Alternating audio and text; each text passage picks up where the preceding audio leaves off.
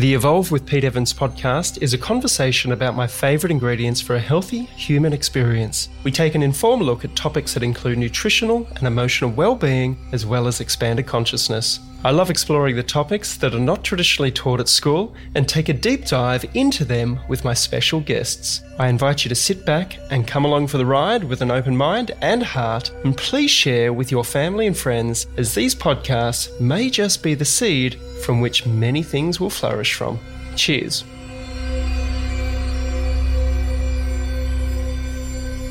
We've been using Waters Co. water filters for the last 10 years, and I wholeheartedly trust my family's health with them. Waters Co., established 1977, have personal and domestic water filters, which turns your ordinary tap water into great tasting, alkaline, ionized mineral water, which removes up to 99.9% of fluoride, heavy metals, chemicals, and bacteria, so you can love your tap water again.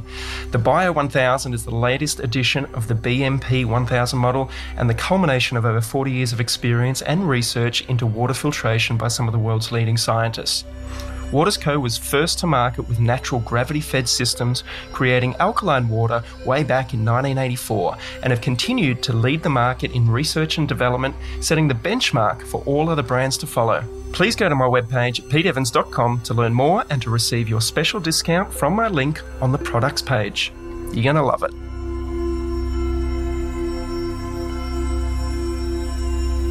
Paul Saladino is the leading authority on the science and application of the carnivore diet. He has used this diet to reverse autoimmunity, chronic inflammation, and mental health issues in hundreds of patients, many of whom had been told their conditions were untreatable. In addition to his personal podcast, Fundamental Health, he can be found featured on numerous podcasts, including The Minimalists, The Model Health Show, Bulletproof Radio, The Dr. Gundry Podcast, The Ben Greenfield Podcast, Dr. Mercola, Health Theory, and many others. He has also appeared on the Doctor's TV show, released his first book titled The Carnivore Code Unlocking the Secrets to Optimal Health by Returning to Our Ancestral Diet. To find out more about Paul Saladino, please visit his website, carnivoremd.com. That's C A R N I V O R E M D.com.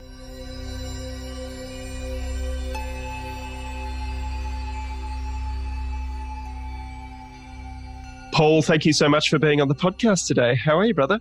I'm doing really good. Thanks for having me on, my friend. Mate, this is going to be a, uh, a wonderful conversation because I want to talk to you about all things meat and all things that aren't meat as well. But first, I'd love to start off with exactly what type of doctor are you? So I'm an MD. I'm a medical doctor, which in the US is sort of the mainstream allopathic doctor. I did four years of medical school, and then I did four years of residency. And in the US, we can specialize. My residency was in psychiatry, which is mental health stuff. And then I have training in functional medicine, but I practice more broadly now. I really think that mostly in medicine, specialties don't serve patients because the balkanization of the way that we treat people and the schism in the way that we think about patients and health is really only bad for patients and good for pharmaceutical companies and imaging providers. But I think that, you know, from a psychiatric perspective, everything is connected. You know, everything is connected with the brain and mood. And I think you could say that about any specialty. And so I think about things much more broadly at this point.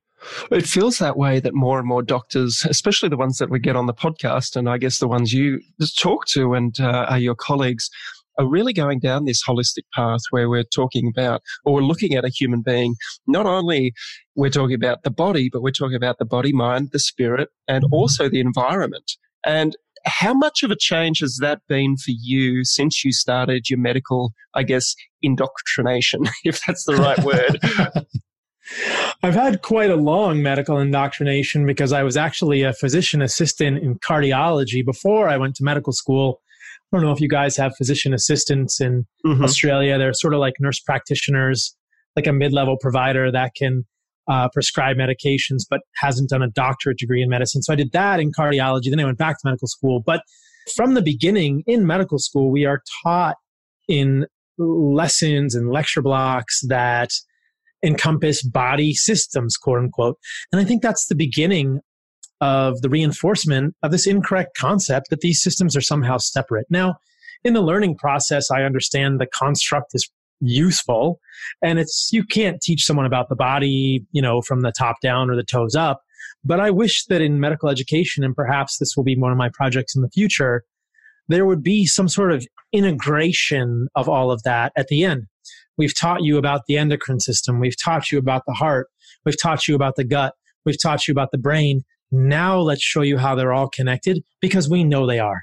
I mean, it's absolutely the endothelium lining the cells of your blood vessels are essentially the same endothelial cells that are lining the inside of your gut and the same endothelial cells that are lining the uh, blood brain barrier and the interface between cerebrospinal fluid and the nervous system, the central nervous system, and the rest of your body. And so when something affects, for instance, an endothelial cell in your blood vessel, you know it's also affecting your gut and your blood brain barrier and therefore your brain. But it starts early in the process of medical education that doctors start to think, oh, I'm just going to do endocrinology. I'm just going to do cardiology. And when I was working in cardiology as a PA, I was told repeatedly by the physicians that I worked with, who were well meaning, very intelligent physicians, to just keep it within the heart box, you know? Don't go outside of your box. And that's a narrative that happens a lot in medicine. Stay in your lane. Mm. Don't go onto somebody else's turf and treat somebody else's, you know, organ system. It's not good for people. Well, it nearly seems like that's the way society is in this current day and age. One of my trades is I learnt to become a chef. And if ever I step out of that box, so to speak, people are like, Hey, hey, hey, get back into that box, Pete. You shouldn't be talking about anything other than what you're trained to do, which is cooking. I'm like, well, I'm a cook probably a certain amount of hours per day. And over the years, I've cooked a million dishes with these two hands, but there's a lot more to me than just being a cook. Hence why we're doing this podcast now. I love it. It's really interesting that people like to put people into these boxes when you and I know that we are multifaceted beings. And as you said, I mean, what's the perfect definition of a human being for you from your perception? the perfect definition of a human being. Uh, I'm not even sure how to answer that one, Pete. I mean, help me help me understand where to go with that. that okay. That's a broad question. The nutritional advice that we've been, uh, I guess, force fed. Our parents were force fed. Our grandparents were force fed. So you've got to eat low fat. You've got to be doing this. You've got to be running this, talking all of these things that we should be doing to be the perfect human being. And we can see where that has led us as a, I guess, a Western society, just walking out the front door and, and walking into a major city now or an airport or a shopping center, you can see that potentially that information that we trusted our professionals to guide us with hasn't delivered us the perfect human being. And I'm talking about ill health here and mental illness and all of these issues that are troubling modern day human beings. So I know, I know you're a big proponent of the ancestral diet, and we're going to dive into some really interesting stuff here about food. But it's like, is a human being really that complicated or do we just need to keep it really simple? Is that sort of the perfect design for us is to have this really simple sort of formula for how we can live our lives and connect with each other. That's where I'm going with it. I see. I see. Okay. Now I get it. So I think this is a fantastic point that you're alluding to. I observe that within the society of the Western world at large, it seems like we are being told that it's okay to be sick and that mm. everybody gets sick. And this is your family history, whether it's heart disease or high blood pressure or autoimmune disease like Hashimoto's thyroiditis or inflammatory bowel disease. There's this subtle narrative that human beings break down. And I think that we need to rebel against that. Hmm. And I think that there are very few people on the earth that have serious congenital issues in their genetics. I think most of us are, are pretty lucky and should be grateful for the beautifully healthy and potentially quite usable and strong bodies that we have. And if we are not feeling as though we are high energy, good mood, good libido, and good body composition, we should not accept the mainstream narrative that quote unquote, you're just getting older or it's just your family history. That to me is not true. That's baloney. And I think that those things arise, as you're suggesting, because of a discordance between our history, where we've come from, and our current environment. And that, yes, by returning to looking at ancestral themes, we can come up with a pretty simple solution that can get most of us almost all the way back to quote unquote a perfect human being or optimal health. And as I suggested, I would define that as, man, you're kicking ass in like almost every area of your life. And everybody's going to have some days where they're stressed, or their kids are sick, or they didn't sleep well because they have a presentation at work. But for the most part, I think the majority of people on this planet have the potential to really feel good and to really kick a lot of ass. And it's not that complicated. And it doesn't involve taking hundreds of dollars of fancy supplements or a lot of pharmaceuticals. And it's just a very simple solution. That's the book I'm writing, you know, that I've written. And that's what I talk about all the time. So I love that you're going there. I do think that it's a fairly simple solution. And it really should be, right? I want to get into the simple solution in a minute, but I want to keep going on this track for a minute because last night I put Netflix on. There was a preview for a new show that just launched on Netflix. it was to do with our DNA and the genetics and how we can alter that in the future. And basically, what they were saying in just the preview that I saw, and I didn't go down the rabbit hole to watch it. I just wasn't in the mood to, to have that information in my head at the time.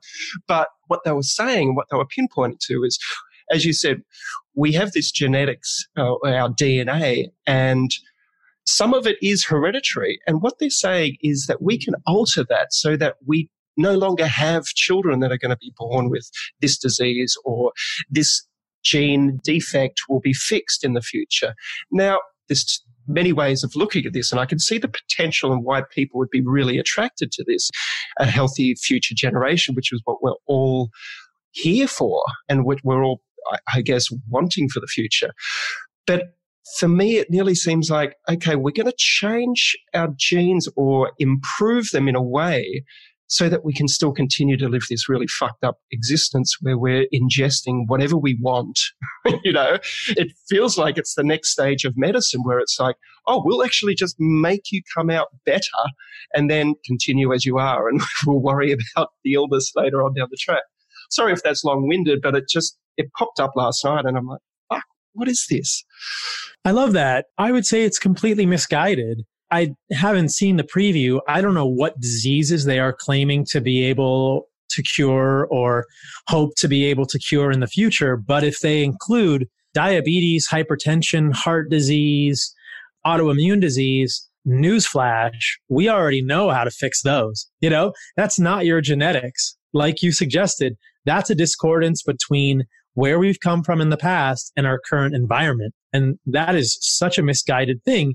I think people want to be able to eat bagels and donuts and candy bars and live a fast paced life where they eat processed food, whether it's a power bar or, you know, some kind of junk food thing that's sold as healthy and have optimal health, or they want to eat pizza three days of the week and not have an autoimmune disease. But that is not the direction that we should be going in. And that's not the type of genetic medicine that we need to be doing.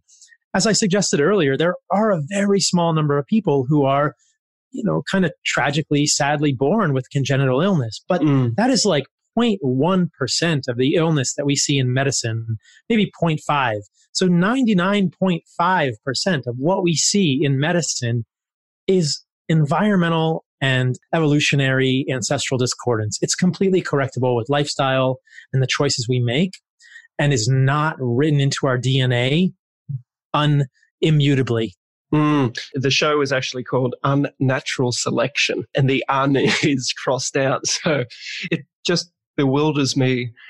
I see it and I see what's coming. And I just actually interviewed a, a, futurist on the podcast called Jamie Metzl, and he was talking about the medical breakthroughs that is going to happen with all of this technology.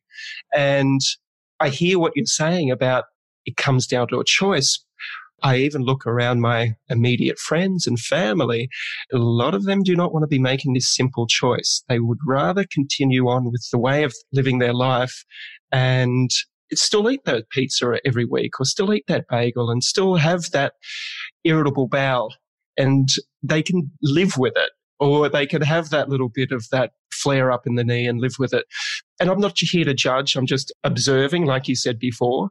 But what I'm interested in is practical solutions. So let's talk about what you've created here and where your experience has taken you, which is about the carnivore code. And I have interviewed Mikhaila Peterson and also Dr. Shawn Baker on the podcast before.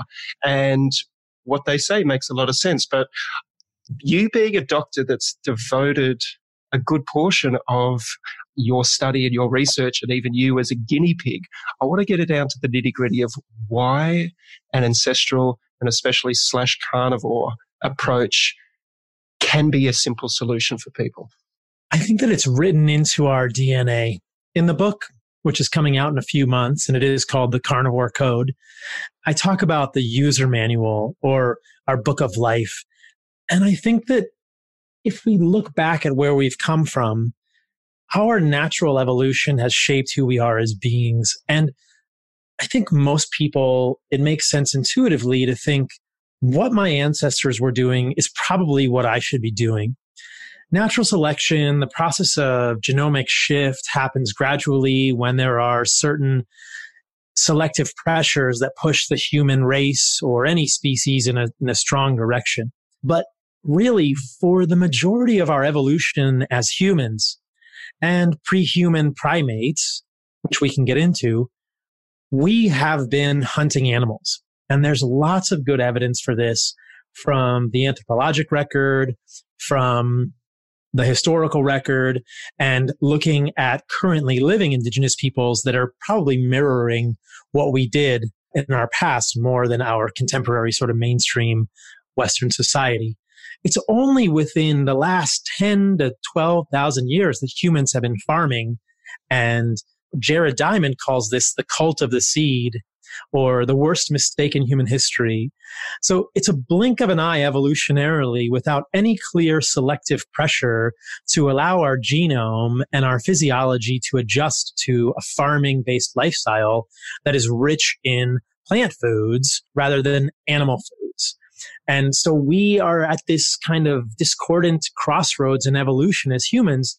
Only a, a few, you know, hundred generations from the beginning of agriculture without any real selective pressures to let us adapt. And what we've seen is this very stark change in the way that we were eating, like I said, from an emphasis on hunting and eating animals to an emphasis on consuming foods that we were growing in the ground.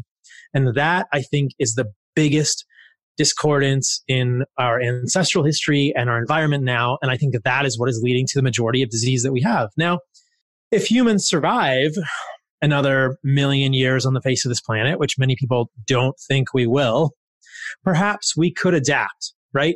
Mm-hmm. Perhaps those in our population that are more adapted to eating plants or foods that were grown in farms would become selected for. But right now, that doesn't seem to be happening. And there's a real mismatch, and that is causing disease. So if we look at where humans came from, we came from primates. We came from chimpanzee type relatives about five million years ago in the East African Rift Valley. And the first human like people are called Australopithecus. And there's a famous skeleton of a, an ancestor called Lucy, who's mm-hmm. 3.5 million years old. It looks like we were in the trees and then some of our ancestors came out of the trees probably because of a shift, a tectonic shift. And we were suddenly in the savannah and in the plains and exposed from predators. And we had to shift what we were eating. And so the first Australopithecine type humans or pre-humans had a rib cage and a stomach that looks a little bit between a human and an ape. And then we gradually began to walk more upright over the next million, million and a half years. Our rib cage straightened rather than kind of protruding out to a protuberant belly. And we began to look like more of what we think of today as a human type animal or a human type form. Mm-hmm. And most people agree that this was because we began eating more and more animals. Chimps, apes, they eat the majority of their food from plants and they have a big stomach and a big gut to ferment that. and they're adapted to that. But our ancestors appear to have come out of the trees and begun doing something amazing, which was scavenging dead animals and getting the fat from those animals. And then eventually, around two and a half to three million years ago, it looks like we started hunting. And that was really the catalyst for the evolution that we've seen for humans now. And then we see Homo habilis, Homo erectus, Homo heidelbergensis, and then Homo sapiens within the last 500,000 years. But the argument that I make in the beginning of the book, talking about our evolution, is that the spark, the thing that really made us into humans, was hunting animals and having access to animal meat, animal organs, and animal fat. That was something that our ancestors had never done before. And then our brains were growing at the same time. We became smarter. We started throwing rocks. We could make stone tools. We could hunt in groups. And all of those adaptations allowed us to get animal foods. And those animal foods then shaped us as humans. They allowed our brains to grow. So it's this kind of circle, this cycle. We are smarter. We can hunt more animals. The animals give us more calories. We have more EPA and DHA for brain development. There's a lot of theories around this. We have more micronutrients that are animal based. Our rib cage starts to flatten out because we're eating more highly digestible food rather than plant food and we grow a bigger brain. There's like this trade off between gut and brain where our gut shrinks, our brain grows. And the only way that can happen is because we were getting higher quality food and that was animal food. And so from 2.5 million years to basically about 20,000 years ago, our brains exploded, not literally, but they exploded in size, tripled in size over two and a half million years. Whereas for the previous 30, 40, 50 million years, they had been stagnant in size in our primate ancestors. So anyway, that's kind of where we've come from, but it was about this consumption of animals that made us human. What I'm picking up there is you're talking about since the agricultural age or the seed age, as you said, that's only been the last 10,000, 20,000 years. Whereas we've had millions of years to adapt to this new way of eating, which was to hunt and gather, um, right. mainly hunting, but that was happening over millions of years.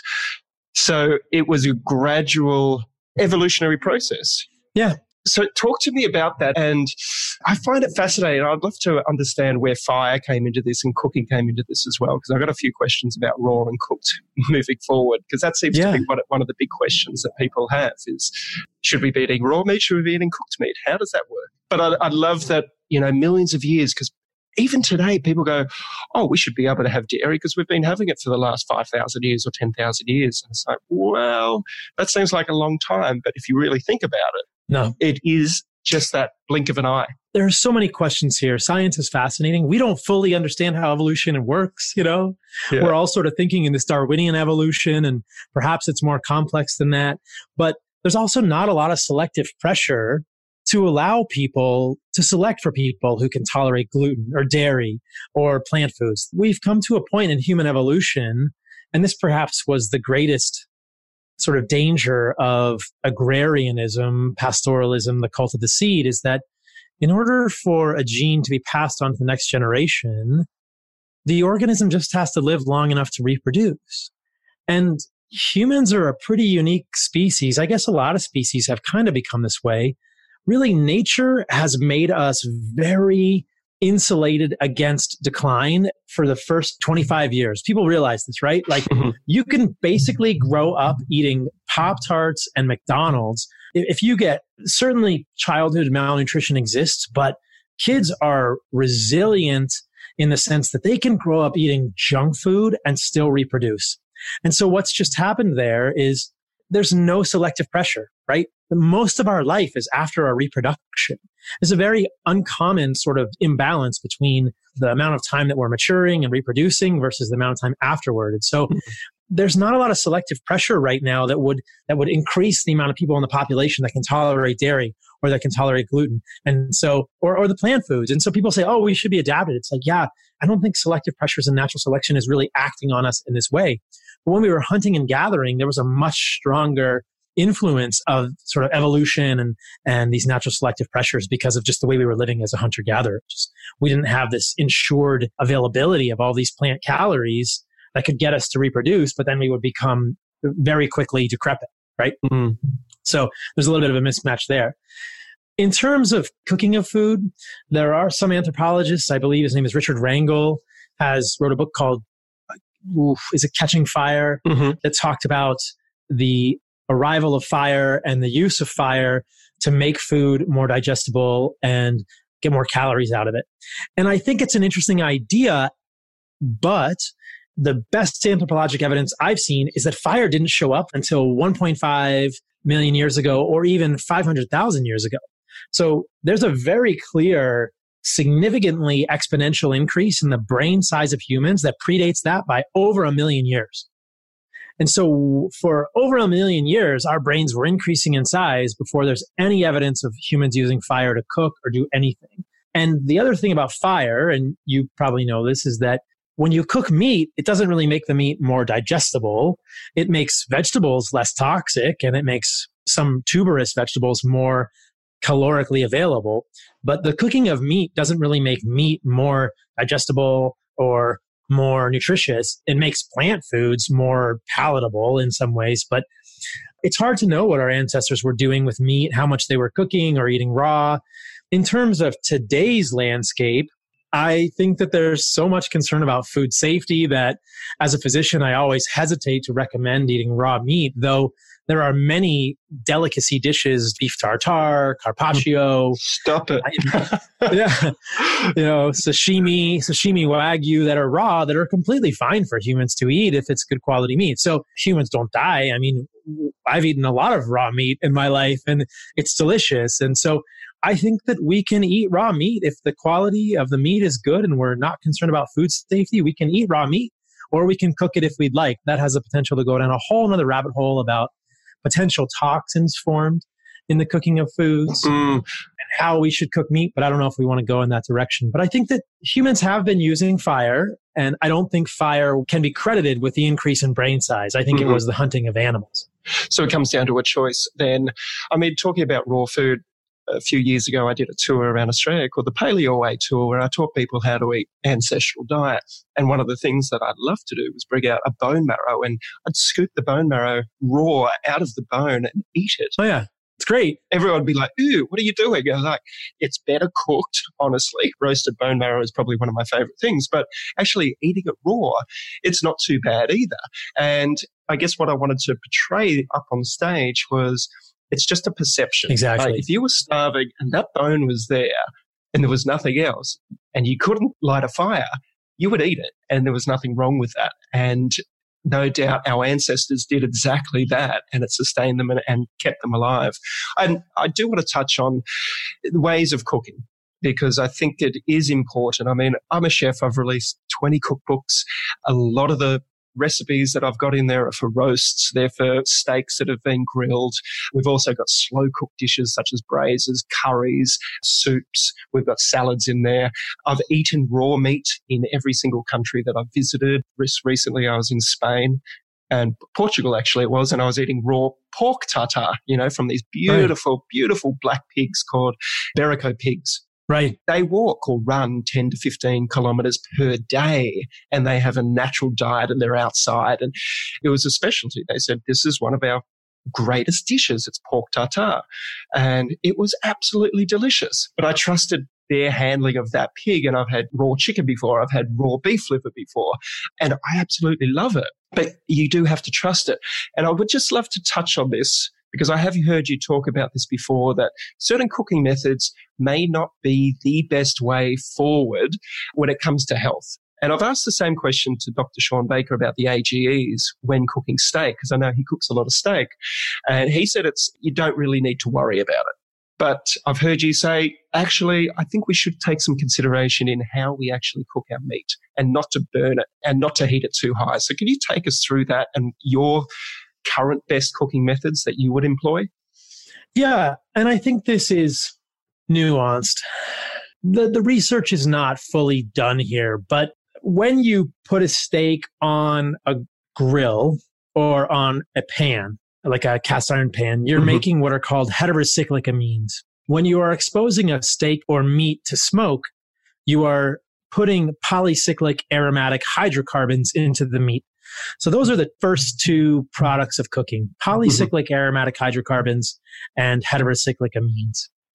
And I think that there is enough evidence to suggest that in high doses, those things can be dangerous for humans. And so I have recommended caution when considering the way we consume meat that we probably don't want to eat all of our meat smoked and grilled and seared. Mm-hmm. I think it's fine every once in a while. And our body certainly possesses a detoxification system to get rid of those compounds. But this is actually quite an interesting point. The way that those compounds look to our liver is a lot like sulforaphane looks to our liver. And everyone says, oh, sulforaphane is a xenohormetic. You know, I bumped into David Sinclair last week. I'm hoping to have him on my podcast, which is Fundamental Health, mm-hmm. soon. And so we can discuss our differing opinions about xenohormetics. But everyone says sulforaphane is good for you. It's a hormetic. Well, you know, polycyclic aromatic hydrocarbons and heterocyclic amines do the same thing in the liver that sulforaphane does, right? Mm. They act as pro-oxidants and they trigger the NRF2 system and your body makes a little more glutathione.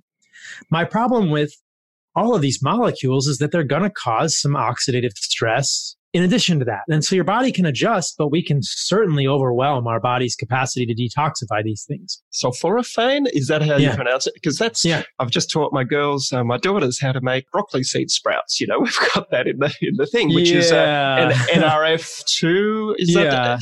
So am I doing the right thing? Should we be eating these sprouts? Is it no. the right thing? okay, there we go. No, you should definitely not be eating those sprouts. Would your ancestors have ever done that? No, that doesn't make any sense.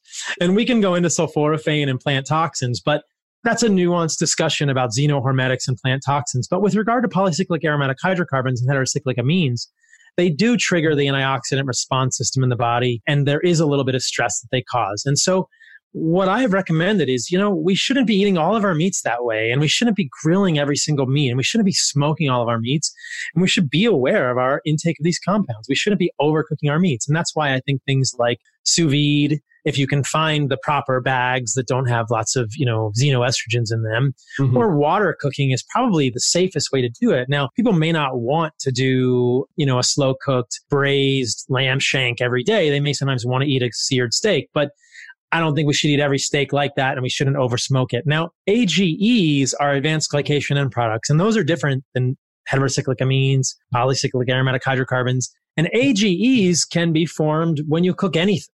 That can be formed when you cook carbohydrates, when you cook anything, it'll make AGEs.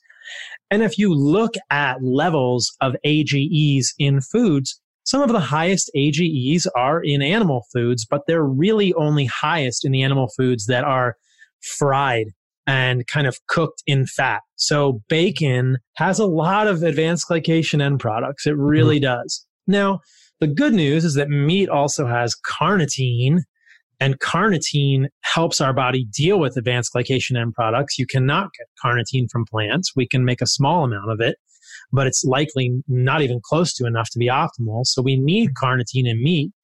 And the carnitine in meat might help us deal with heterocyclic amines, polycyclic aromatic hydrocarbons, and AGEs. But when I'm talking to clients and in my book, what I talk about is hey, we probably should also not be eating the animal foods that are significantly higher in AGEs every day as a staple. And mm-hmm. the two biggest ones would be butter and bacon. You know, this gets into how you cook your meat. Sometimes people will say, Oh, I'm going to make a steak and I'm going to fry it in tallow. And I'm saying, you know, that's going to make a lot of AGEs on the surface of the meat. It's going to taste good. Some people will even say, Hey, I'm going to cook my steak in bacon fat. I'm like, that's great on your anniversary or your birthday. And it's all about goals, right? If your goal is optimal health, why not just cook it on a cast iron pan or sous vide it and sear it lightly so there's all these ways that we can think, you know, if we're deep frying a steak, that could create more problems for humans. So mm-hmm. there's nuance there. And I don't want to suggest that I'm saying don't ever eat bacon because it's delicious, right? Mm-hmm. And I'm not saying don't ever put a steak on the grill because that's worth life, right? That's delicious too. But there are ways to mitigate it and be a little careful about what we do so that we don't overconsume it. And again, it's just a balance. Like, mm-hmm. what is our goal? So, what we're talking about here is balance. So, as we suggested, some sort of braising, some sort of salad, some sort of raw, some sort of cooked, all of these different ways that we can vary up our diet. Now, in saying that, it's interesting because why should meat and fat from that animal be our primary source of nutrition and especially nose to tail? Can you talk us through that? Because often I see people that are doing carnivore and they're eating the bacon, they're eating the steaks that are grilled all the time. And me being a chef again, I love to bring it back to my training. One of the things we learned to do was appreciate nose to tail. We learned how to butcher whole animals and we learned how to cook the liver, the head, the marrow, the tail, the cheek, the blood. And these are the types of foods that not only being a chef that I gravitate towards, but from a nutritional perspective, I love to include these in my diet. And it's not all I eat. You know, again, it's nose to tail. Here's the question. Some people I've spoken to say eating the organ meats isn't necessary. Whereas I think, well, wouldn't have our ancestors always have eaten that? And isn't that the most prized nutrient that's in the animal? What's your perspective? Absolutely. I agree with you completely, Pete. I did a podcast with Chris Masterjohn on my podcast a few weeks ago. And I wanted to have Chris on because he's a researcher in the nutritional space. And we had a pretty strict conversation about nutrient deficiencies on a meat only carnivore diet. Mm-hmm. From the beginning of my interest in the carnivore diet, I've always thought that nose to tail was the way to go. It just makes sense. Like you suggest, if we're thinking about it from an ancestral lens, we would have always eaten the whole animal. Countless indigenous peoples treasure the kidney, the liver, the heart, the gallbladder, all of it. It's all treasure. The testicles, they all have special roles, right? No indigenous tribe is going to waste the brain. And like you said earlier, some people may say, Ooh, I don't want to eat that. And that's just a conditioning thing. It's not a nutritional thing because if you go to other countries, they have kind of kept their traditional styles maybe a bit more than we have in the West, where we're only used to eating ribeye steaks and hot dogs now. But if you look at the nutritional content of animal foods, it's quite fascinating. There is a subset of nutrients that are rich in muscle meat and a quite complementary set of nutrients that are rich in organ meats, specifically liver and kidney are the two that I think of most. So this is my problem when carnivore advocates or other people suggest you can just eat meat is, you know, based on everything we know about nutrition and our our knowledge is still evolving. So I'm open to the fact that this could be an exception, but I doubt it. Based on everything we've learned about nutrition over the last 100, 200 years, there are tons of things that are not present in muscle meat that are robustly present in organs right? Mm. You can think of folate, you can think of biotin, you can think of riboflavin, you can think of all kinds of things like that, like choline. It's just very complementary. And if you only eat the muscle meat, you're just missing out on this other rich source of nutrients and calories. And so I think that from this comes a very sort of elegant premise. It circles back to what you said in the beginning. And this is something that I've said for a long time now in podcasts and in my media that this is so beautiful. If you eat animals nose to tail, there is nothing that you will be deficient in. Eating animals nose to tail is like the ultimate human multivitamin. You can get everything that you need to function optimally as a human from a nutritional perspective. All of the vitamins, all the minerals, everything you need is in an animal when you eat it nose to tail. Mm, that statement alone is just such a fascinating thing to kind of chew on and think, what about this? What about that?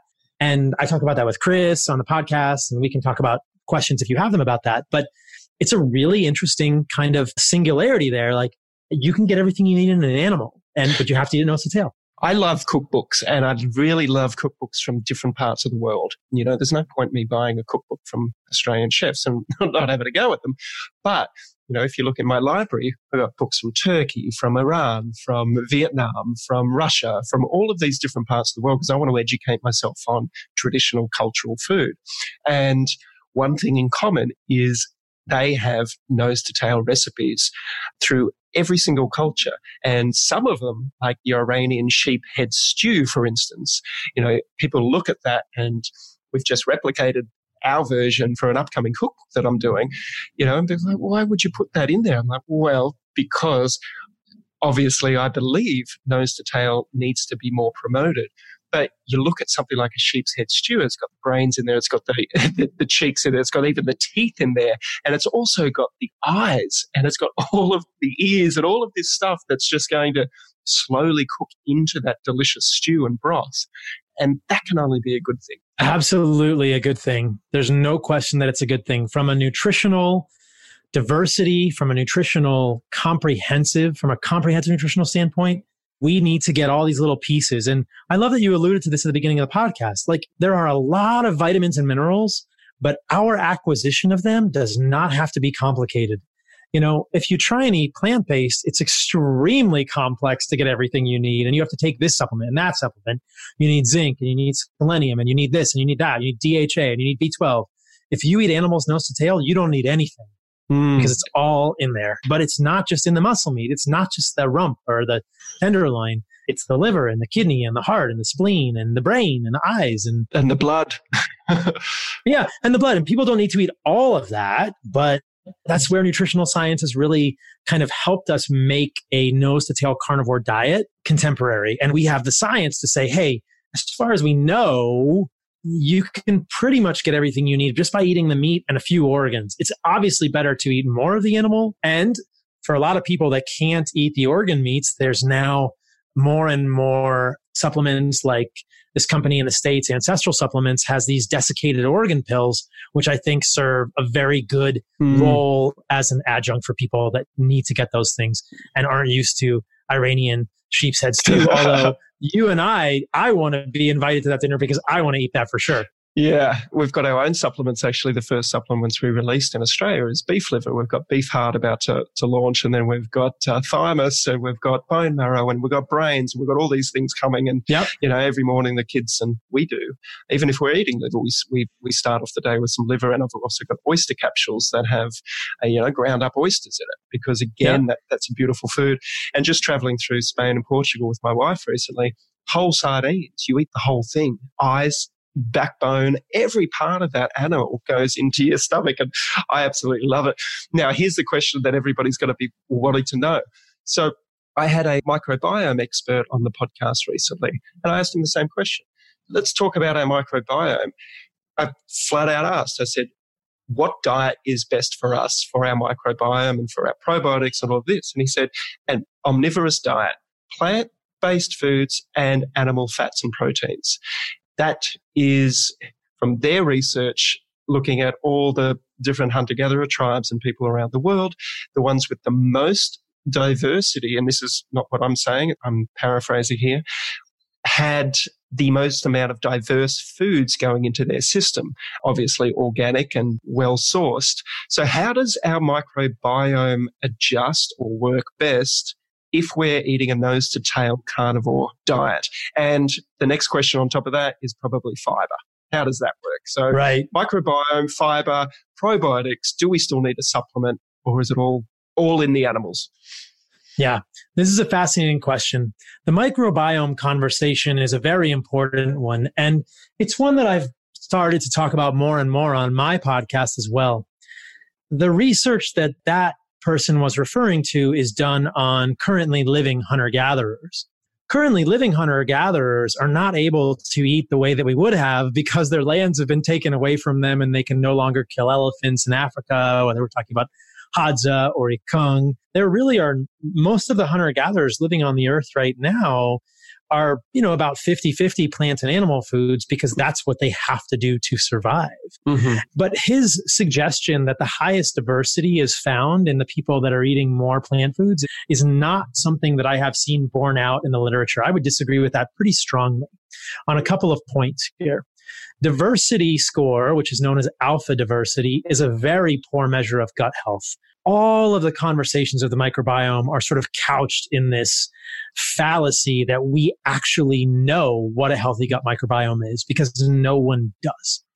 And we, there are some organisms we can look at and say, you know what? Having a bunch of gram negative aerobic organisms, proteobacteria, this is probably bad. You don't want C. diff in your gut. You don't want a whole bunch of proteobacteria. You don't want Klebsiella.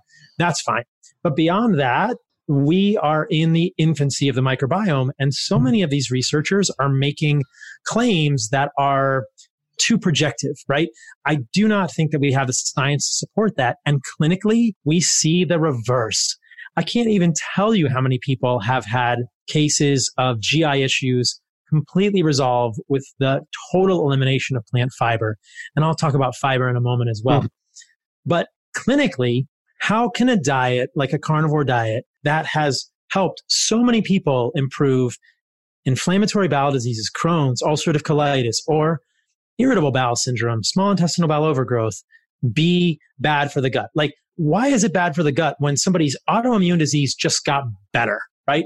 What these researchers are suggesting is, oh, if you do these changes, if you take away plant fiber, changes may happen in your gut flora that may mimic people with inflammatory bowel disease.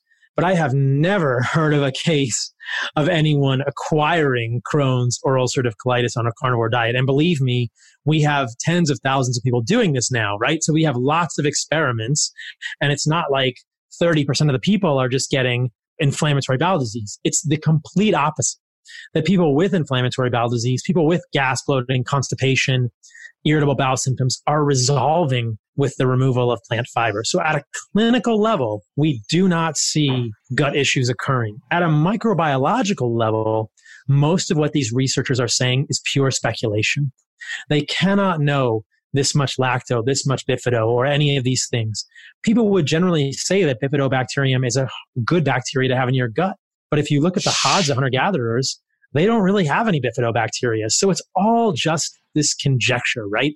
My favorite statement about the microbiome is that the microbiome that you have when you are healthy is a healthy microbiome. There is no reason to go looking at your gut and asking questions about your Bacteroidetes to Firmicutes ratio, how much Faecalibacterium prausnitzii, how much Roseburia, how much of any species are in your gut if you have regularity in your bowel movements, you don't have gas or bloating, and you don't have any GI symptoms, and you're otherwise healthy. That's clinical evidence you have a healthy gut, right? We don't really need to look. But when we do look, Pete, in carnivores, carnivores have very high diversity scores. These are humans eating a carnivore diet because testing like uBiome, longevity, we can do these diversity scores. And I would challenge any plant based eater to look at my diversity versus theirs. Fiber, if you look at the research, there is no evidence that plant fiber increases alpha diversity. You can give people fiber supplements. You can look at epidemiologic studies or observational studies in terms of fiber consumption. No correlation with changes in alpha diversity. The last thing here is that diversity is a poor measure of gut health because you can have a diverse gut that has a lot of bad guys in it, right? So Mm-hmm. That's the other thing is that diversity is not always gut health in the first place. So the whole discussion is just really on shaky ground and it's very inaccurate. And when people claim omnivores, plant fiber are necessary for a healthy gut, I just, it kind of makes my ears bleed a little bit. I think that's just not true. The other criticism of the gut on a zero plant fiber diet is butyrate and short chain fatty acids. And again, this is just an oversight on the part of the critics. When we eat animal fat and protein, we can make short chain fatty acids. We can make isobutyrate, propionate, valerate, acetate. There are plenty of short chain fatty acids we can make from animal foods that can serve as fuel for the colonic epithelial cells. So what does that mean? okay. So people will say, oh, you need to eat lots of plant fiber because then the gut microbes will make short chain fatty acids. In your colon, which is the end of your gut, the epithelial cells run on short chain fatty acids for fuel. That's one of their primary fuel sources. So people say, oh, if you're not making enough butyrate in your gut, it's not going to be healthy. But the thing is that what people overlook is that there are many short chain fatty acids beyond butyrate, and the colonic epithelial cells can use any of them for fuel. They're interchangeable. Perhaps butyrate is one of the more preferred fuels, but you can make short chain fatty acids from animal foods. There's this great paper looking at cheetahs, and they looked at the short chain fatty acids that were made when cheetahs ate animal foods. And they saw that when cheetahs ate collagenous tissue, they mm-hmm. could make lots of butyrate like short chain fatty acids. So we might even think about connective tissue from animals. These are tendons, ligaments, things like this that a lot of people will cut off their steak, but needs to be in there, of course, if we're eating nose to tail. Tendinous, collagenous foods can also be used to make short chain fatty acids in our gut. So the short chain fatty acid argument does not hold any water whatsoever. And obviously, we can get that when we're making a bone broth by putting in all of those bits and pieces. Yeah. Yep. Or you could just eat a steak, like a ribeye that has connective tissue on it, and mm-hmm. eat that. You know, the New York has the tendon on the back. Yeah. If you eat the tendon, I mean, you hand that New York steak to a cheetah, the cheetah is not going to eat just the muscle meat and leave the tendon. You know, mm-hmm. come on. This is what we do as humans: is we just want a tenderloin, we just want you know filet mignon, and it's just. I mean, there's still some connective tissue in there. There always is, but it's just a piece of muscle meat. Whereas mm-hmm. some of the other cuts of steak have connective tissue and chewy bits, and that's what we would have always eaten. And that's an incredibly important part of our nutrition from that perspective. I'd love to ask you, because a lot of people, this might be the first time they've heard of this, that plants can be problematic for our bodies and that we just shouldn't be eating them in the quantities that we're having. And some people not eat them at all because they actually cause us issues. So for anybody that's never heard of this concept that plants can harm us when we eat them, can you talk us through that and what those mechanisms are and just give us some examples because we talk about nightshades being problematic for autoimmune sufferers, the tomatoes, the capsicums, the potatoes, these or the peppers, these types of things. But I know oxalates are an issue, spinach is an issue. All of these different things can cause us issues. So explain why it can be problematic or it is problematic for human beings to ingest plant material. Yeah, I think that as sentient, mobile humans, we don't really understand what it's like to be a plant. So you and I, sorry, you, sorry, right? That made me laugh. You and I, you and I are going to go to the beach. We're going to surf, but after we surf, I'm going to bury you in the sand up to your neck. But I'm going to bury you really tight, or I'm going to bury the listener of this podcast really tightly in the sand, so only your head is sticking up. You can't move. You are rooted in the ground. And then, just to be a good friend, I'm going to paint your face like a soccer ball. And then, what do you know?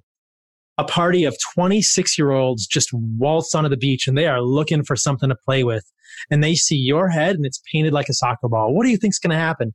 They're going to come over and kick you in the face, man. And this is the way a plant feels. It feels very vulnerable a plant is rooted in the ground. Plants are really not mobile. They can't run away from insects, from fungus, from herbivorous animals that want to eat them. And plants and animals have been co-evolving for 400 million years. And the only reason that plants are still around is because they have slowly, steadily been in a chemical arms race with the animals, insects, fungus that prey on them. And that chemical arms race on the side of the plants has mean that they have developed myriad toxins. So, so many of these chemicals that we think of in plants as beneficial, perfect example is sulforaphane that you mentioned earlier. This is a plant defense chemical. This is a phytoalexin. It exists in plants to ward off predation by insects and herbivores. In the case of sulforaphane, that molecule does not exist until its precursor molecule, which is called glucoraphanin, combines with an enzyme called myrosinase, when the plant is chewed. If sulforaphane existed in a plant, it would damage the plant because it has so much ability to be a pro oxidant molecule. So the plant uses sulforaphane as a booby trap. It says, you're going to chew me. I'm going to make sulforaphane and this is going to be bad for you as an animal, as an insect that's chewing on me and discourages animals from eating them, which is why you and your daughters should throw out the broccoli sprouts, my friend, because those broccoli sprouts do not contain sulforaphane until you chew them, but they don't want to get eaten because the plants want to live. And a broccoli sprout is very susceptible to predation. If any part of that broccoli sprout gets munched on, that plant is dead.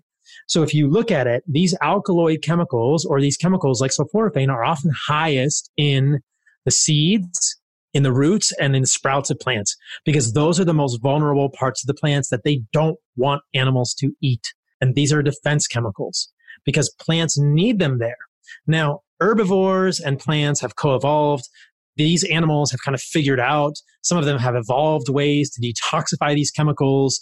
They've figured out that they can't eat this much of a certain plant or they will get sick. But some herbivores are ruminants. They have five stomachs. They can digest the proteins better, detoxify them. Moose have a compound in their saliva that degrades tannins in leaves. Tannins are a type of polyphenol that inhibit digestive enzymes but moose have developed this enzyme that degrades those. And so animals that have consistently been seeking out plants have developed ways to deal with this. But over the last 5 million years, we have been eating animals. Mm-hmm. And we really are not good at detoxifying plant toxins. Some people may do a little better job of it than other people, but by and large, these are negative for us. In fact, I would say invariably these are negative for us. And it's just a matter of what we can tolerate. Some people can tolerate more than others, but for all of us, I believe these plant toxins represent a negative. So the question around eating plants becomes why would you eat a plant? Would you eat a plant for nutrients? Well, we kind of talked about that earlier. There's nothing in plants that you can't get in animals in a more bioavailable form. So there's no nutrients that are unique to plants that you can't get in animals. And we can talk about vitamin C if you want. And then people would say, oh, what about the polyphenols? And what I'm saying is that polyphenols are toxins. These are phytoalexins. And I talk about this in the book in great detail, but things like resveratrol, sulforaphane. Sulforaphane is actually not a polyphenolic compound. It's an isothiocyanate, but these are plant defense mechanisms. These are not good for humans. They're just not. If you look at the science, there is no evidence that they represent any sort of long-term benefit for humans. And that's clearly documented in the science, though the supplement companies will not tell you that. So the question is, why would you eat plants? And you might eat plants. Really, what I think the most valid answer is, is twofold. Evolutionarily, humans would have eaten plants during times of starvation. You and I are in a tribe. We go out to hunt. We didn't get a woolly mammoth. Okay. This person in the tribe picked some nuts. You know, somebody dug up some tubers. Okay. We're going to eat that so we get calories.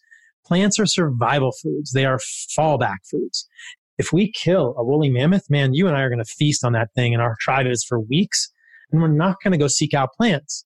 Humans are omnivores, but we're also kind of carnivores, right? Like we can just eat animals. We don't need plants at all. But we're so resilient because we can eat both, but the plants are the fallback food. And sadly, within our culture today, the fallback food has become the main food that we are eating as humans. Mm. And people have celebrated it. There's movies about it plant based. And it's like, no, that's survival food. And if you make that the majority of your diet, you will suffer. You may not die tomorrow, but you will suffer ill health and you will suffer suboptimal health for your entire life. Now, I'm not saying everybody needs to cut out every single plant. I think the second reason to eat plants is entertainment, variety, color. You're a chef. You get this, right? Mm-hmm. But we need to realize that that's why we're doing it.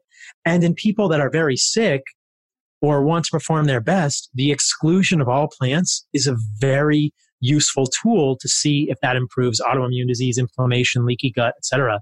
And more often than not, it does. Okay. Mind blown, you know, sprouting jars possibly going out to be used for something else. But it's interesting over the last couple of years, I've been including more and more animal protein and fat into my diet. And it's nearly like I'm just adding one vegetable to the meals now, or just adding a little bit of kraut to the side, or a little bit of sprouts. It seems like my meat to vegetable plant material ratio has has flipped over the last few years and to the point where it's nearly carnivorous in completion. But I do have a question because I've just spent the last year filming a documentary on cannabis.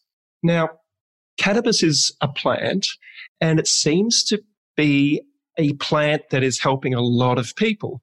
Now, I also know of turmeric is considered as one of these wonderful medicinal spices. We also have garlic or ginger or you name it, parsley and rosemary growing in the garden as well.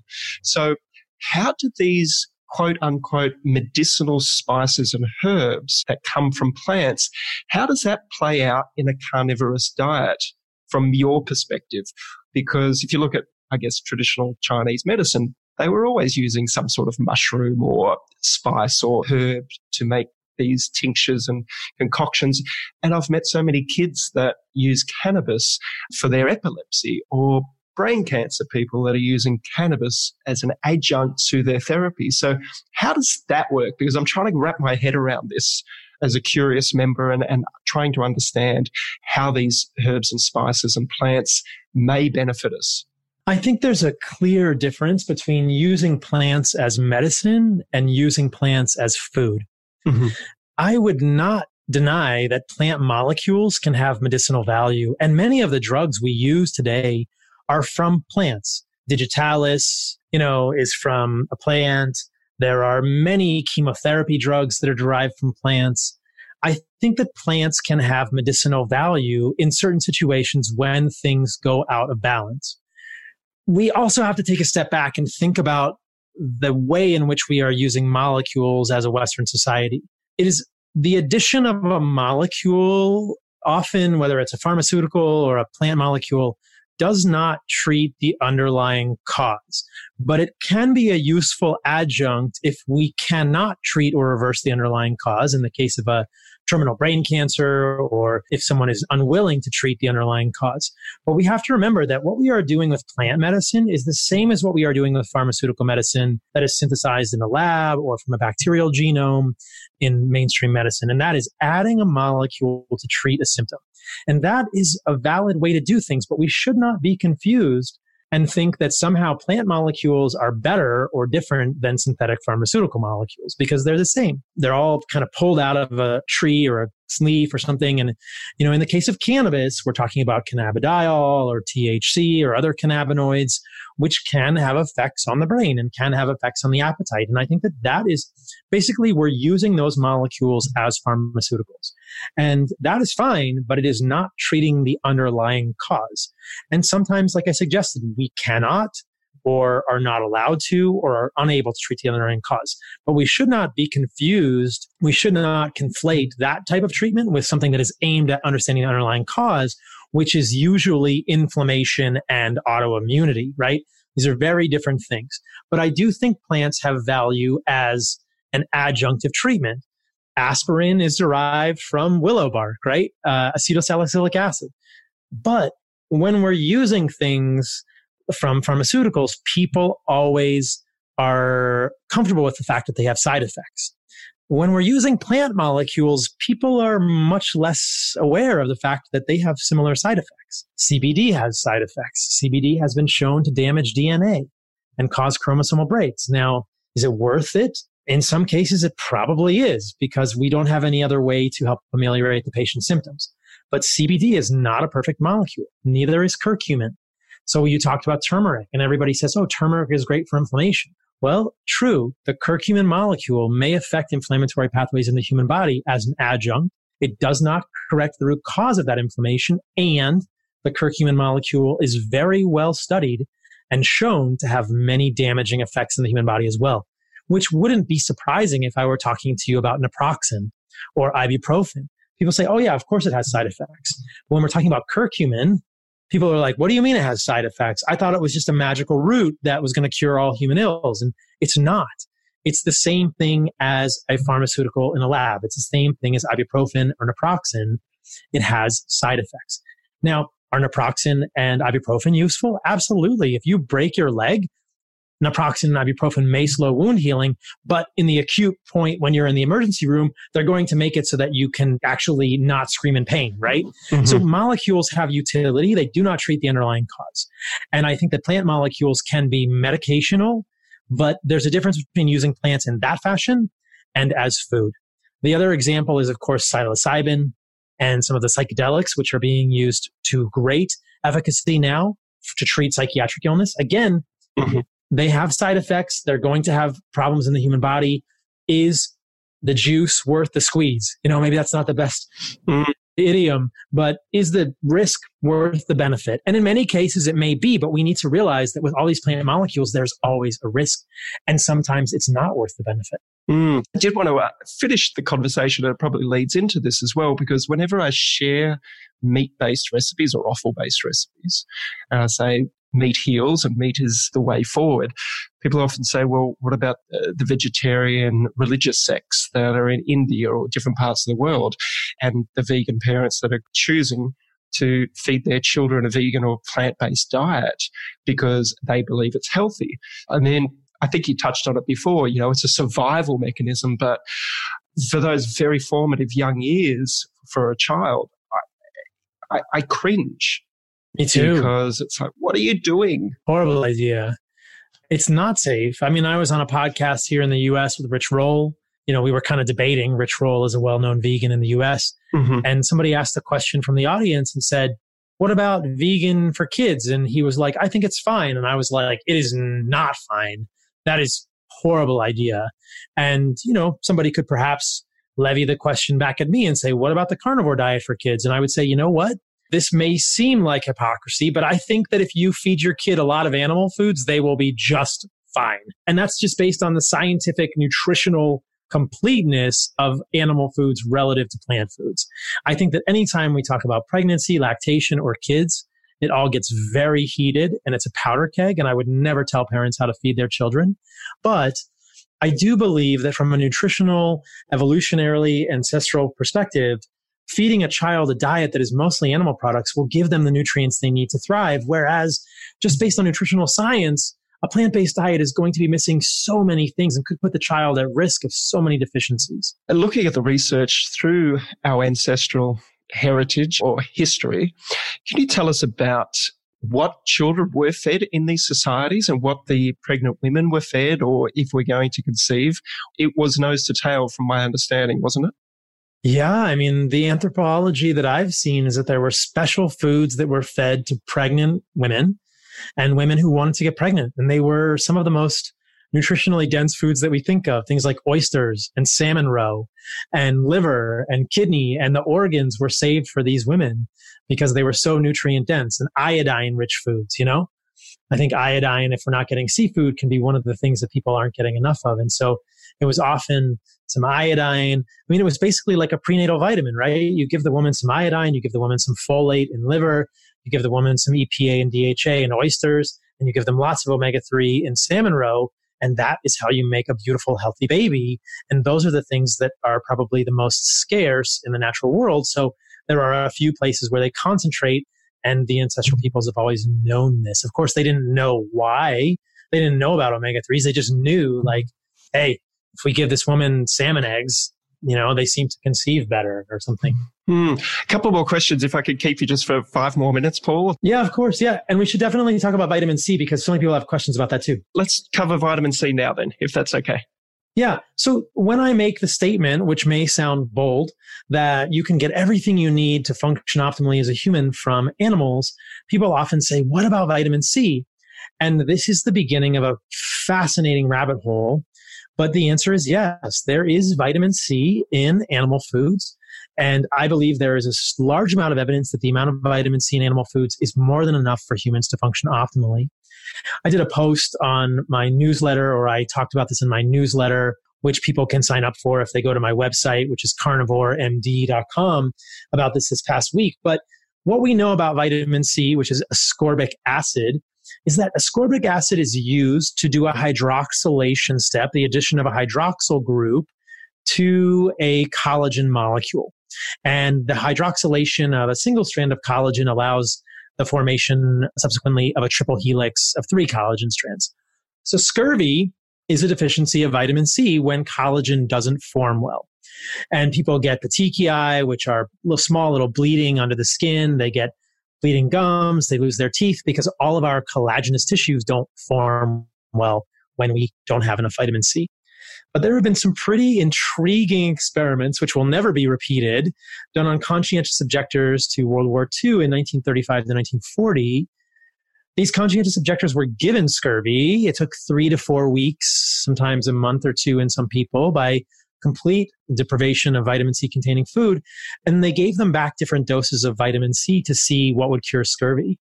And even at the lowest dose, which was 10 milligrams of vitamin C per day, scurvy was completely cured. 10 milligrams of vitamin C a day. They didn't even do a lower dose. So it's possible that even less than 10 milligrams of vitamin C a day would be enough to reverse scurvy symptoms. And there was no difference in the clinical resolution of scurvy between 10, 70, or even higher doses of vitamin C in these people.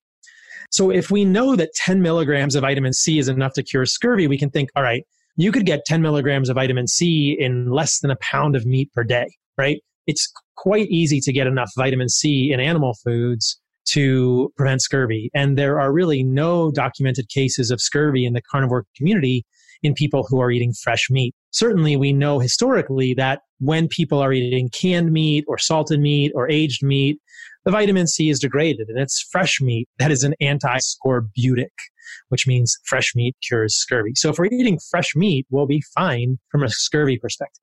Hmm. Beyond scurvy, some people I disagree with Chris Masterjohn about this, and I'm going to have another gentleman on my podcast soon, and we'll probably debate this. The general thinking is that vitamin C acts as an antioxidant in the human body. But this actually has not been clearly demonstrated. we know that vitamin C is involved in collagen synthesis, but our ancestors lost, or I should say, discarded the ability to make vitamin C 60, 60 million years ago. That hmm. is a lot of generations in which this mutation could have been culled out if it was not favorable. Mm-hmm. And an unfavorable mutation, a mutation that increased our requirements for an antioxidant, a mutation that created a lot more oxidative stress, like one would imagine if you can't get vitamin C in your environment and vitamin C is an antioxidant, that mutation would have been called out millions and millions of years ago. So when our ancestors came out of the trees six million years ago, 54 million years had gone by since that lineage of apes had discarded the ability to make vitamin C. And so clearly what had happened was that there was ample vitamin C in the environment and vitamin C was not serving a role for these individuals or these, these organisms, these uh, animals, and they didn't need it or something else took over the roles that vitamin C had. And then you have to remember that once our ancestors came out of the trees, we started eating a lot of animals, and that's really not debatable. And if that mutation had been unfavorable, or if we had not been able to adequately address oxidative stress, we would have died. You know, mm-hmm. our Australopithecus would have gone extinct because where would we have gotten vitamin C when we were hunting animals in the amounts that so many of the pundits say we need for vitamin C? I mean, people will tell you you need a thousand or 500 milligrams of vitamin C a day. That's that's not even realistic in the natural world unless you're in the middle of an orange grove for you know the three days a year in that one part of the world where it grows. You're never going to get 500 milligrams of vitamin c a day. You're probably not even going to get 100 milligrams of vitamin c a day. Mm. and to be honest with you the studies that use vitamin c repletion show no benefit. So from an oxidative stress perspective when we give people supplemental vitamin c we don't see any benefit so it's far from proven that vitamin C is an antioxidant in our body, but the reverse may actually be true as well. Excess doses of vitamin C can be a pro-oxidant. That gets into sort of complex chemistry that we don't have to go into redox chemistry, but high doses of vitamin C are a pro-oxidant, which is why vitamin C works for some people in cancer or sepsis. So when people have a very severe bacterial infection, the vitamin C IV can be helpful because it's like chemotherapy. They give people so much vitamin C in the IV that it causes bacteria to die because it's a pro-oxidant, right? High doses of vitamin C are a pro-oxidant, not an antioxidant. So what we find evolutionarily is this fascinating discordant story of vitamin C. And if you look at markers of oxidative stress in carnivores who are not supplementing vitamin C, they look fine. And, you know, the markers I would look at would be things like GGT, 8-hydroxy-2-deoxyguanosine, lipid peroxides. You can look at glutathione levels. Carnivores, humans have adequate levels of these. They're just fine. Mm. So the mm. vitamin C story is quite fascinating. And I think that will probably trigger a lot of people because it is held near and dear to the hearts of many. But there's really no evidence that we need that much. And it could potentially be dangerous. I've always had this weird feeling or theory about big pelagic fish like tuna and these types of things. And we hear all these stories about them containing high levels of uh, heavy metals or mercury. And ancestrally speaking, to go catch a tuna, you got to go out in a boat somewhere generally. Was this ever really part of our diet? Do you eat fish like this, or is it a, something that you have every once in a while as a treat? Because I just know so many people love eating tuna and these large fish, whereas more and more I'm sort of steering towards these smaller fish that I guess we would catch closer to shore. Is there some sort of relevance to that? Well, I think that in today's world, lamentably, we've poisoned the ocean and so many parts of our environment. And large fish are full of mercury. That's a horrible idea. I would never, I mean, I tell my clients, do not eat tuna. Do not eat king mackerel. Like never, never eat swordfish, never eat shark. These are not human foods anymore. They contain so much organic mercury that it's absolutely going to be an oxidative stress. Mm. The smaller fish will bioaccumulate less. But you know what? The sad thing is that even wild salmon now has a moderate amount of mercury in it. And so unfortunately, I do eat seafood. Seafood is appears to be dirtier than land food. You know, we've polluted the mm-hmm. earth. We just have, you know, I tend to eat shellfish and shellfish can be contaminated with cadmium for sure. But I eat oysters, I eat scallops, I eat mussels, I eat shrimp, I'll eat lobster. And I don't end up eating a lot of fish anymore because even if somebody handed me a really fatty king salmon from Alaska, I would eat it with great glee. Unless I'm going to get king salmon when it's wild for a few months out of the year, I just don't even eat fish anymore. That's just a personal choice. People could certainly eat sardines or smaller fish, but the big fish is a horrible idea. Mm. And then leading into that as well, just going back to the land based animals, I'd seem to be leaning away from chicken and pork and more into the cow, the cattle, and the lamb, and also the wild game more and more so because it just seems to make a lot more sense that they're actually eating a pretty natural diet these days. We're getting grass fed and uh, or pasture raised and finished. And I just see, especially in Australia, chicken seems to be one of the most prominent and popular meats. But none of those chickens are eating the food that they normally would have in the wild. No, I couldn't agree with you more, Pete. I totally agree with you. I was talking to one of my friends, Chris Bell, this morning about this, and cows are not wild, but they're about as close as we can get, right? If they're grass fed and grass finished. Pigs are fed grains, they're fed soy, they're fed corn. If that's all that people have access to, fine. But if I'm going to eat pork, I want to eat wild pork or pork mm. that's more intentionally raised. And the same with chickens. They're just fed corn and they're fed soy and they're fed GMO, glyphosate containing grains. And if they're organic, they're fed organic grains. But their diet should be bugs and their diet should be worms and bugs. I mean, everyone has seen the cartoon of a chicken pulling a worm out of the ground. And if an animal isn't eating what it's designed to eat, and this is a metaphor that extends to humans as well, mm. If an animal isn't eating what it's designed to eat, it's not going to be as healthy as possible and it's not going to provide us with the best nourishment. Which then leads us to eggs. And eggs are a, big part of, I guess, a paleo primal ancestral carnivore I see as well. But then if we're getting chicken eggs or duck eggs, same thing happens because none of them are wild. so we're eating again no. probably an, an, inferior food than once what we used to if we were hunting and gathering and, and collecting our own eggs. Yes, and I think that's totally true. Now, I don't mean to suggest that the limit the amount of foods people can eat. I think that if people are starting a carnivore diet or a Paleolithic transition, those foods, pork, chicken, eggs, can be an invaluable adjunct. But if we're now talking it like if we're getting really granular and we're saying, okay, of animal foods, which are the best, then yes, I agree with you completely.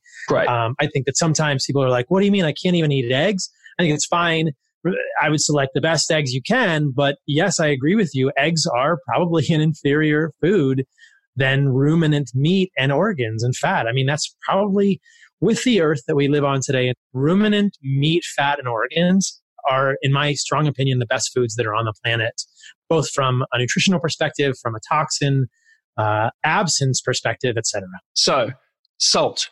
Yes, no. Would we have always used it? Why do we need it? from a carnivore experience? This is such a hard question, Pete. Um, so here's what we know. When we salt deprive people, they become insulin resistant. All animals need salt. That's a blanket statement, but I mean, animals seek out salt. The question is how much? So in the experiments that have been done in humans, 500 milligrams of sodium which is not salt because salt is sodium chloride. Mm-hmm. So 500 milligrams of sodium, which is equivalent to one gram of sodium chloride, that amount of salt, anything less than that, causes insulin resistance. It causes increase in insulin. It causes increase in mineralocorticoid hormones like aldosterone. And the body kind of freaks out saying, I don't have enough of this mineral we need. We do need salt. If you look at animal meat, animal meat that we are eating today is not quite like what we would have eaten, right? It's probably not as fresh and there's we're not eating any blood. There's a lot of salt in blood. There's about three grams of sodium in a liter of blood. Now, again, I'm talking sodium, not sodium chloride. Mm-hmm. But if you look at a pound of meat today, it only has about 400 milligrams of sodium in a pound of meat. And so if you eat a pound of meat, you can get pretty close to that 500 milligram mark that you need to not freak your body out. But somewhere in there, there's probably a sweet spot because in the same studies, if we go above 5,000 milligrams of sodium per day, which would be the equivalent of 10,000 milligrams or 10 grams of salt, if we go above 5,000 milligrams of sodium, some things start happening and maybe that's too much salt. So I think humans have a, a sweet spot for salt mm-hmm. and it's probably pretty wide. And I think it's probably somewhere between, I have to be very careful with my verbiage here, mm-hmm. a sweet spot for sodium, probably somewhere between 1,000 milligrams and 3,000 milligrams or 4,000 milligrams of sodium per day. Now, you have to double those numbers when you're thinking about salt because there's a chloride anion in salt. Mm-hmm. So we're talking, if I'm saying 1,000 to 3 or 4,000 for sodium, I'm talking about 2 to 6 grams, maybe 2 to 8 grams of salt per day. Mm-hmm. You don't want to go a whole lot lower than 2, and you don't want to go probably a whole lot more than 8 and within that, there may be some individual variation. And I don't think anyone knows what that upper end might be. I think it would have been pretty rare that our ancestors would have gotten four grams of sodium per day. I think what's most reasonable is probably something about a gram of sodium per day, which again is two grams of salt. All right. Beverages you know, it goes without saying that clean water obviously is the be all and end all. We are bombarded with all these choices coffee, kombucha, kefirs, all of these different things out there, alcohol. Where do you sit on that beverage side of things? If you've got a client coming to you and they are a coffee drinker or whatever, what do you, what do you say baseline? And this is where we should be at. It depends on their goals. I think the beverages are uniquely challenging I don't think it'll come as a surprise to the listener that our ancestors didn't drink anything but water and maybe blood. so those are my preferred beverages for all of my clients. And certainly I have invariably seen that people feel better, sleep better, have more consistent energy when they get rid of coffee. Coffee is one of the most controversial topics, but I think from what I see, there's a mountain of evidence that we should not be eating a drink that is brewed from burned beans, burned seeds. There are so many things wrong with coffee. There is acrylamide, there are mold toxins, there are pesticides on the coffee, and there are polyphenols from coffee, specifically caffeic acid and chlorogenic acid, that have been found to damage DNA. So, look, people love coffee, and I am not about decreasing people's quality of life. But if a client asks me, Do you think, Paul, that coffee is hurting me? I will say yes. I don't think coffee is good for humans.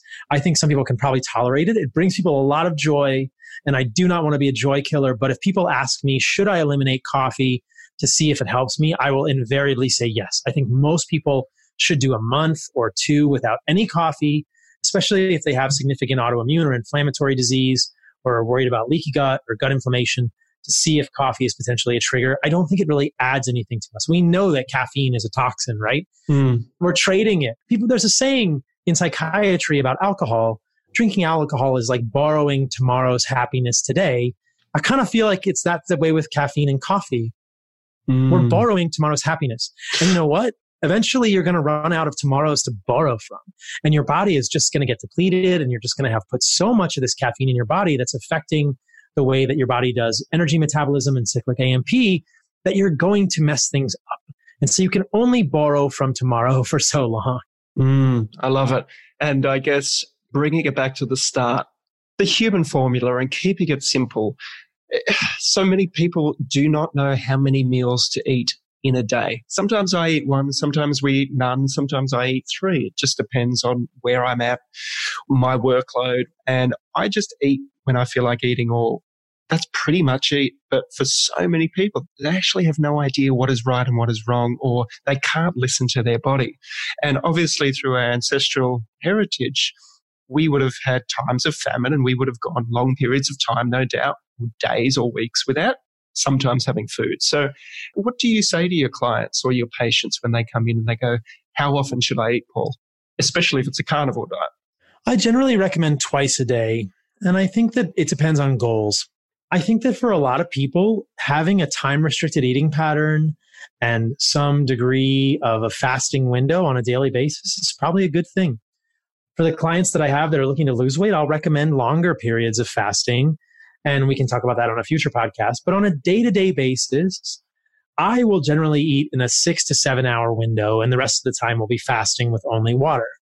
And because I'm eating a carnivore diet and it's moderately high in fat and pretty darn satiating, I really cannot eat more than that. I don't even want to eat more than twice a day to tell you the truth. I have no desire.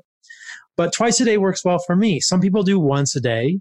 Occasionally, when people are doing once a day, they run into not enough calories.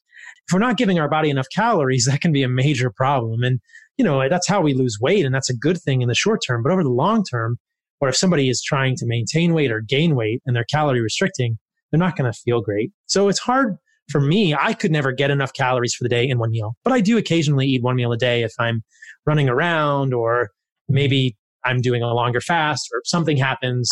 Um, then I will eat one meal a day. But usually I eat two meals a day. I think that's what works, what works best for people. I think having a time restricted eating window works well. And yeah, and that that is, that that's the best thing to do on a daily basis. Now, you can go back and forth about what time of the day you make that time restricted eating window. There are some studies that suggest that if you end your eating earlier in the day and allow more time between your last meal and sleep, that could improve your sleep quality. That makes sense to me. I don't think it's a good idea to eat late. And a lot of people with whoop bands or Oura rings can show that they sleep poorly if they eat late at night or they don't have mm-hmm. quite as much deep or REM sleep, et cetera, et cetera. So it's there for people. But I think as a general rule, I recommend people start with two meals a day. And that's usually, depending on their work schedule and how flexible it all is, could be breakfast and, and a late lunch, could be breakfast and dinner, could be lunch and dinner, and some sort of an eating window. To make it really simple, it's either some meat, well sourced meat, nose to tail, and some seafood. As those meals, maybe a broth, some good quality water, and go out and have fun for the rest of the day because you're actually going to have a lot more time to have a life because you're not spending it going to the shop, supermarket and going shopping for all of these things. And I guess I'm going to be pretty much out of a job in the future with my cookbooks.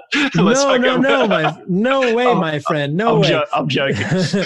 because there are so many ways that you could help us think about how to make animal foods more creative.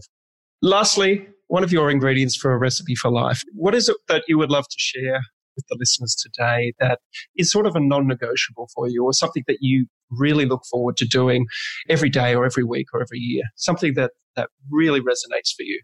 I think it's mindfulness. I think that so much of what we're talking about now starts with mindset and understanding what our motivations are. And I think that until we can calm our mind and really sit with ourselves, and this all sounds passe, but it's true for me personally, unless we can really calm our minds and sit with ourselves and really understand what we're after in this life and what is meaningful to us, we can't move forward. I think we have to understand why we're getting up every morning. And I think the best way for most people to do that is just to, to do some mindfulness meditation and to spend time doing that. I mean, that's that's what I appreciate most out of every day is the times when I can just sit and breathe and whether it's in the ocean when I'm surfing. I mean, I live in a beautiful place in Southern California. I've heard Sydney is quite beautiful. Like there's so much amazingness around us, no matter what we're eating, we better appreciate it because we're all going to be gone from this earth real soon. Paul, I just want to thank you, mate. I tell you, I love you and I'm so grateful to have this opportunity to connect. And I know it's been a, a jigsaw puzzle to try to get us both connected, but thank you so much for your flexibility and just for being you, brother. So thank you so much.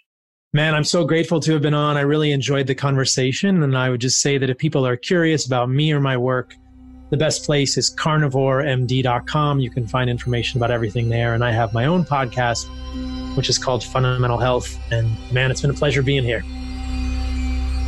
If you would like to become a qualified health coach, then the Institute for Integrative Nutrition, or IIN for short, can help you achieve your goals. I completed the health coaching course many years ago, which has been one of the catalysts for my own journey into what I now love to do, which is to help people achieve greater health through the sharing of information through my books, seminars, podcasts, TV shows, and films. I recommend IIN for anyone wishing to pursue a career in the health coaching and wellness space. IIN is a one year course, so that if you're a full time worker, busy parent, or wherever you are in your life, it is flexible enough so you'll be able to complete all the required curriculum. Please see the link included in the podcast show notes or my website to access the free sample class and first module of their program. This will give you a great taste of the format as well as the structure, and you can also utilise my special discount that I can offer you if you decide to sign up. Make sure you tell the admissions team that you're part of the Pete Evans Tuition Savings to claim your very substantial discount. Please visit integrativenutrition.com or email admissions at integrativenutrition.com.